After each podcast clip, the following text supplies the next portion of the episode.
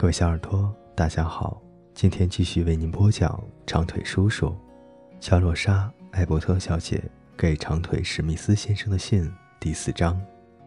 亲爱的长腿叔叔，我改名字了，在学校花名册上我仍叫乔洛莎，不过在其他场合我就叫朱棣了。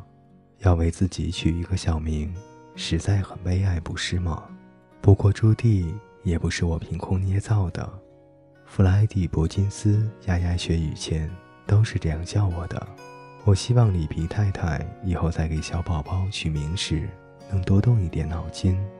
他从电话簿上取我们的姓氏，您要是翻开第一页，就会看到艾伯特了。而名字则是信手拈来，乔洛莎是他从一块墓碑上看到的。我一直很讨厌这个名字。不过，我挺喜欢朱棣的。这是一个傻乎乎的名字，应该是一个与我完全不同的女孩子，一个有一双蓝色眼睛，甜甜的，娇生惯养的，什么都不用烦恼的过一辈子的女孩子。那样，该有多好啊！不管我犯了什么错，都没有人可以说是我的家人把我惯坏的。不过假装一下也挺好玩的，以后就请叫我朱棣。你想知道吗？我有三副羊皮手套了。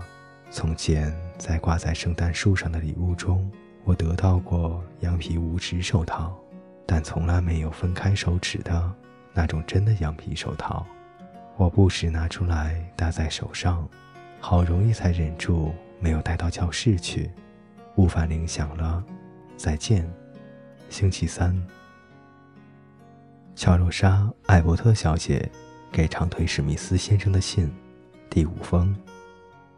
亲爱的长腿叔叔，您猜怎么着？英文老师夸奖我上一篇文章别出心裁，他真的这么说，就是这么想的。想想我这十八年来受到的训练，这似乎不太可能，不是吗？约翰·格里尔孤儿院的目的。就是要把九十七个小孤儿变成九十七个言行举止都一样的人。我不寻常的艺术天分，倒是在很小的时候就在门板上画的里皮太太培养出来的。我对小时候的家说长道短，希望您不要不高兴。不过您大权在握，如果我冒犯了您，您随时可以停止您的资助。这样说是不够礼貌。不过您不能期望我有什么教养，孤儿院毕竟不是淑女训练学校。叔叔，您知道的，大学里难的不是功课，而是娱乐。很多时候我都不懂女孩子们在谈些什么，她们的玩笑似乎都与她们的过去联系在一起。这个过去人人有份，却与我无缘。我在他们的世界里就像是一个外国人。听不懂他们的语言，我很沮丧。我这一生浸透了沮丧。高中时，女孩们一伙一群的冷眼相看，我很奇怪，与众不同。人人都知道这一点。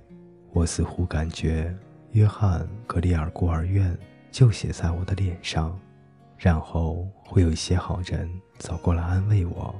我恨他们每一个人，尤其是。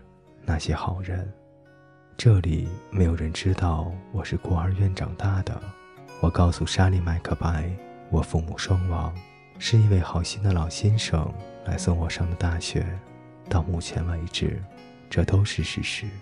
我不希望您觉得我很蠢，不过，我真希望跟其他女孩子一样。而那可怕的孤儿院的阴影，却笼罩着我的童年。把我和大家隔绝开来。